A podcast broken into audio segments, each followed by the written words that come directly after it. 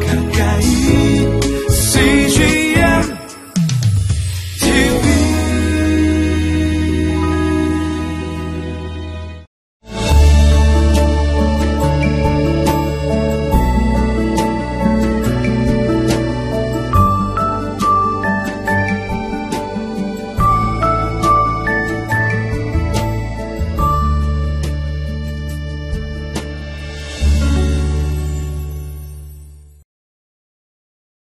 사람의 마음에 무엇이 담겼느냐에 따라 현실이 왜곡돼 보입니다. 사랑이 가득 찬 사람은 부끄러움과 아픔도 그 모든 것을 수용할 수 있죠. 그러나 좋은 사람, 좋은 환경에도 미움과 두려움의 마음으로 바라보면 마음속에 불평하며 염려하게 되어집니다. 오늘 발락의 마음 속에 있는 이 미움과 두려움, 발람 속에 있는 이 탐욕의 마음을 통해서 그럼에도 불구하고 하나님은 우리에게 복을 주시며 우리를 보호하시는 놀라운 하나님이심을 함께 묵상하며 고백하겠습니다.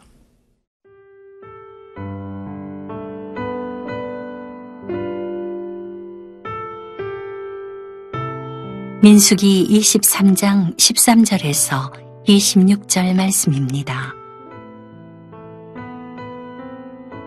발락이 말하되 나와 함께 그들을 달리 볼 곳으로 가자. 거기서는 그들을 다 보지 못하고 그들의 끝만 보리니 거기서 나를 위하여 그들을 저주하라 하고 소빔들로 인도하여 비스가 꼭대기에 이르러 일곱 제단을 쌓고 각 제단에 수송아지와 순양을 드리니 발람이 발락에게 이르되 내가 저기서 여호와를 만나 뵐 동안에 여기 당신의 번제물 곁에 서소서 하니라. 여호와께서 발람에게 임하사 그의 입에 말씀을 주시며 이르시되 발락에게로 돌아가서 이렇게 말할지니라. 발람이 가서 본즉 발락이 번제물 곁에 섰고 모압 고관들이 함께 있더라. 발락이 발람에게 이르되 여호와께서 무슨 말씀을 하시더냐?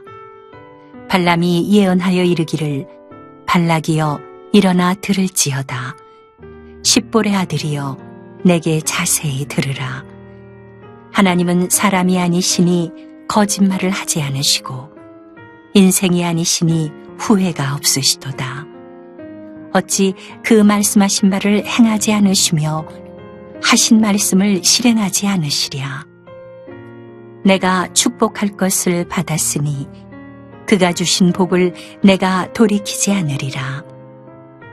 야곱의 허물을 보지 아니하시며 이스라엘의 반역을 보지 아니하시는도다.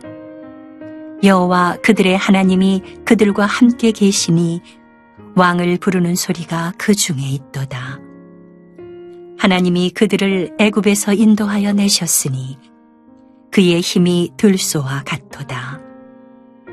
야곱을 해할 점술이 없고 이스라엘을 해할 복술이 없도다. 이때에 야곱과 이스라엘에 대하여 논할진대 하나님께서 행하신 일이 어찌 그리 크냐 하리로다. 이 백성이 암사자같이 일어나고 수사자같이 일어나서 움킨 것을 먹으며 죽은 피를 마시기 전에는 눕지 아니하리로다. 하매 발락이 발람에게 이르되 그들을 저주하지도 말고 축복하지도 말라.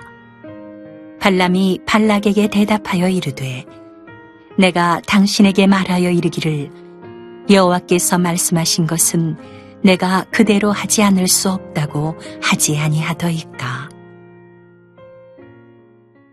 우리 함께 본문 13절을 읽겠습니다. 발락이 말하되 나와 함께 그들을 달리 볼 곳으로 가자. 거기서는 그들을 다 보지 못하고 그들의 끝만 보리니 거기서 나를 위하여 그들을 저주하라 하고 어제 본문에서는 바울의 바알의 3당 그 높은 곳에 올라가서 이스라엘 전 진영을 바라다보며 저주할 것을 요청했죠. 오늘은 그들의 진영의 일부만 보고라도 저주를 해달라는 일부 후퇴화하는 것 같은 발락의 간절함이 보여집니다. 발락은 지금 발람에게 많은 거액의 유혹의 재물을 제안하면서 자신의 마음속에 있는 이스라엘에 대한 저주를 계속 부탁합니다. 사실 이것이 영적으로 어떤 의미입니까? 두 가지의 뜻이 있습니다. 첫째는 하나님의 권위에 대한 도전입니다. 성경은 이스라엘에 대한 하나님과의 관계를 이렇게 표현하죠. 애굽의 종의 집에서 꺼낸 것은 하나님이시다. 그리고 가나안 땅으로 넣는 것 또한 하나님이다. 그 때문에 이스라엘은 이전에는 죄의 종이었으나 이제는 영광스러운 하나님의 자녀로서의 신분의 변화가 생겼다라고 하나님이 직접 이스라엘에 대한 정체성을 말씀하고 계십니다. 그것은 하나님과 예수 그리스도에 대한 구속에 대한 메시지, 우리에 대한 사랑을 역사 속에 보이게 하기 위한 선택의 문제이기도 하죠. 그러나 발락은 지금 이스라엘을 저주한다는 뜻은 그 축복을 하신 하나님에 대하여 항거하며 그분의 권위에 대하여 맞서겠다라는 도전입니다. 바벨탑 정신과 같습니다. 오늘 그 때문에 발락의 이 이야기는 단순한 왕으로서의 두려움이 아니라 하나님의 그 권위와 결정 앞에서 정면 대응하는 우리 죄의 본질을 보여주고 있습니다. 사랑하는 성도 여러분, 그래서 성도들은 첫 번째 그분의 완전하심과 선하심을 믿어야 하는 것입니다. 그분의 창조가 아름답고 선한 것이며 그분이 피조 세계에 대한 통치 또한 오늘도 선하고 아름다운 것이죠. 악인들조차도 멸하지 않고 그의 사랑의 기회를 주시는 오늘날의 이 전 세계를 향한 통치의 방식은 그분의 인자와 긍휼을 보여주는 굉장한 사랑의 방식입니다.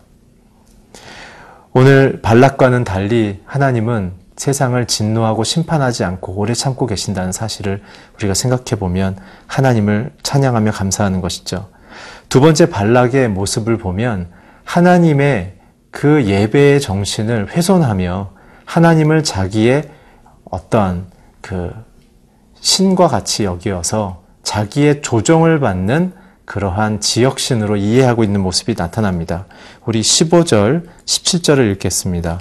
발람이 발락에게 이르되 내가 저기서 여호와를 만날 뵐 동안에 여기서 당신의 번제물 곁에 서서서 하니라. 발람이 가서 본즉 발락이 번제물 곁에 섰고 모압 고관들이 함께 있더라. 발락이 발람에게 이르되 여호와께서 무슨 말씀을 하시더냐? 발람은 하나님을 만나는 시간을 갖고 있었습니다. 그 사이에 발락은 하나님께 드릴 번제물 옆에 서서 자신의 소원 성취를 이룰 수 있는 그 희생 제물을 내가 드렸으니 마땅히 여호와께서는 내 이 공양과 내 이 정성을 받아서 내 뜻을 이루어 달라고 지금 간절히 때를 쓰고 있는 모습을 보이는 거죠. 참된 하나님 앞에 예배의 예물이 아니라 자신의 소신을 밀어붙이고 있는 어떠한 거래의 이방 종교의 모습을 보여주고 있습니다. 두 번째 모습은 하나님을 참으로 하나님답게 여기지 않고 자기의 필요로 조정하는 신으로 이해하고 있다는 사실입니다. 사랑하는 성도 여러분, 우리의 하나님은 우리의 창조주십니다. 모든 피조 만물을 만드신 분이시며 오늘도 통치하시는 통치자시고 우리를 죄 가운데 건지시는 구속자이십니다. 우리는 그의 손에 기르는 양인 것이죠. 우리는 그분의 음성을 듣고 따를 때만 참되 안전한 만족이 있는 푸른 초장과 실만한 물가로 인도함을 받을 수 있는 것입니다. 성도의 삶은 구름 기둥과 불 기둥을 쫓는 삶인 것이죠. 그랬을 때 하나님의 약속의 땅에 이룰 수 있는 것입니다. 오늘 주님을 주님답게 하나님을 하나님답게 그의 권위 안에 참으로 하나님을 예배하는 저와 여러분이 되기를 주의 이름으로 축복합니다.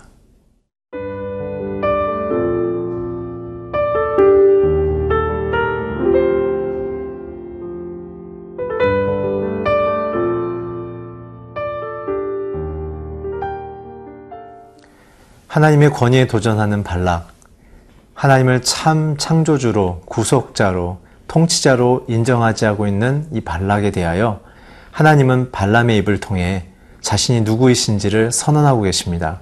함께 18절부터 20절까지 읽겠습니다. 발람이 예언하여 이르기를 발락이여 일어나 들을지어다 십볼의 아들이여 내게 자세히 들으라 하나님은 사람이 아니시니 거짓말을 하지 않으시고 인생이 아니시니 후회가 없으시도다. 어찌 그 말씀하신 바를 행하지 않으시며 하신 말씀을 실행하지 않으시랴 내가 축복할 것을 받았으니 그가 축복 주신 복을 내가 돌이키지 않으리라. 오늘 발락을 향하여 하나님은 자신이 누구신지를 선언하고 계십니다. 나는 하나, 사람이 아니다. 불완전하고 또한 변함무쌍한 사람이 아니라는 것이죠. 그 때문에 나는 신실하다. 거짓말하지 않고 나는 선하다는 이야기를 하십니다. 그래서 후회가 없다고 말씀하시죠. 이 모든 말씀은 하나님의 전능하심, 완전하심을 이야기하고 계십니다. 그가 정하신 바는 하나도 오류가 없으며 완전하다는 뜻을 보이고 있는 것이죠. 이 발락의 오만한 마음, 하나님을 자기보다 어, 작다고 생각하고 자기가 조종할 수 있다고 생각하는 잡신과 같은 수준을 하나님이 이해하고 있는 이 불신앙의 태도에 대하여 하나님 자신에 대한 그 광대하심과 전능하심과 완전하심을 선언하고 있습니다. 사랑하는 성도 여러분, 우리의 신앙의 핵심은 하나님이 어떠한 분이신지를 고백하는 것입니다. 하나님의 그 성품을 날마다 우리가 고백하며 그 하나님을 높이며 찬양하는 것이 예배이며 그것을 하나님은 우리의 인생의 사명으로 주셔서 믿지 않는 세상 가운데 우리가 그 하나님이 어떠한 분이신지를 선언하며 보여주는 그 삶으로 부르신 것이 바로 사명입니다. 여러분들의 비즈니스 안에서 여러분들의 연구와 여러분들의 모든 사회 활동 안에서 학교 안에서 하나님이 주시는 그 지혜와 성품으로 믿지 않은 자들에게 보여주십시오. 행동하십시오. 말하고 결정하십시오. 이것이 우리가 하는 큐티의 실천적인 모습이며 하나님께서 우리에게 명령하신 세상을 변화시키라는 그 내용의 본질이기도 합니다. 연이어서 계속 발람은 하나님의 뜻을 선언하고 있습니다. 야곱의 허물을 보지 아니하시며 이스라엘의 반역을 보지 아니하시는도다. 여호와와 여호와 그들의 하나님이 그들과 함께 계시니 왕을 부르는 소리가 그 중에 있도다. 하나님이 그들을 애굽에서 인도하여 내셨으니 그들의 힘이 들소와 같도다. 첫째는 하나님이 이스라엘을 그들에서 건져내신 참 하나님이심을 고백하는 것이죠. 하나님은 저와 여러분을 세상에서 건져내신 참 아버지이십니다. 두 번째는 야곱의 허물을 보지 않고 이스라엘의 반역을 보지 않는다는 것이죠. 힘과 권능이 있지만 그러나 우리를 위로하고 또한 용서하시는 극률의 하나님임을 보여줍니다. 야곱의 허물은 무엇입니까? 축복을 받았으나 하나님의 축복권을 버리고 자신의 힘으로 인생을 성공해 보겠다고 했던 삶을 산 남자. 그가 바로 야곱이죠.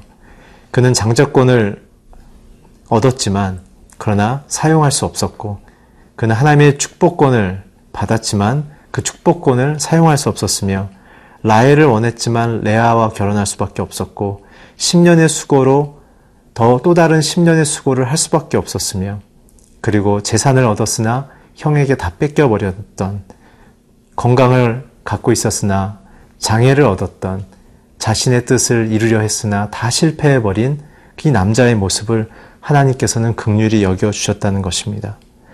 또한 계속해서 하나님은 이스라엘에 대하여 24절에 이렇게 얘기하십니다. 이 백성이 암사자 같이 일어나고 수사자 같이 일어나서 움킨 것을 먹으며 죽인 피를 마시기 전에는 눕지 아니하리로다.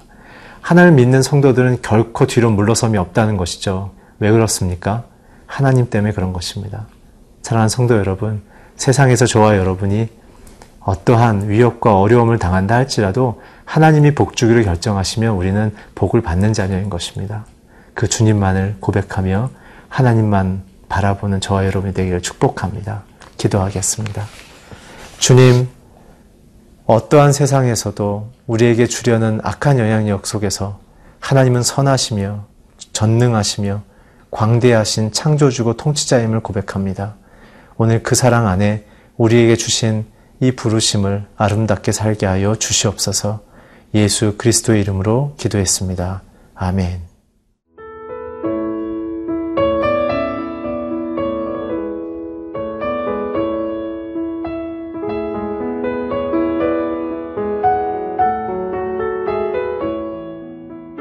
이 프로그램은 시청자 여러분의 소중한 후원으로 제작됩니다.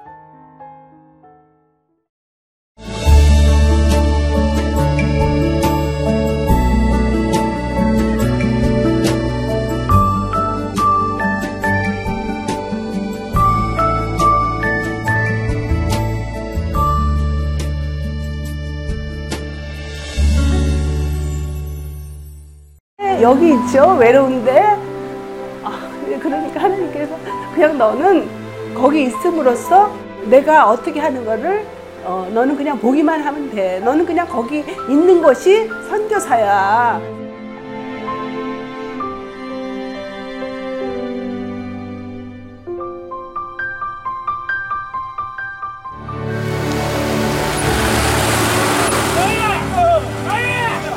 육개월을 그냥 손꼽아 기다리면서 이 산골까지 올까 했는데 드림 컴츄르다. 네, 정말 좋았어요. 용기 얻고 또 위로되고 정말 선교사들한테 빵과 같은 거 정말 없어서는 안 되는 함께 가는 선교사들이 일- 이런 외지에 있다 보면 선교사 부인들이 굉장히 그 정신적인 문제가 많이 생기는데 그런 부분을 CGN TV가 완전히 해결을 해줬어요. 이 CGN TV도 사실 크게 저에게 동력자가 돼준 거예요. 온 세상을 위한 복음의 통로 세상을 섬기는 방송 CGN TV 감사합니다. 감사합니다. 사랑합니다.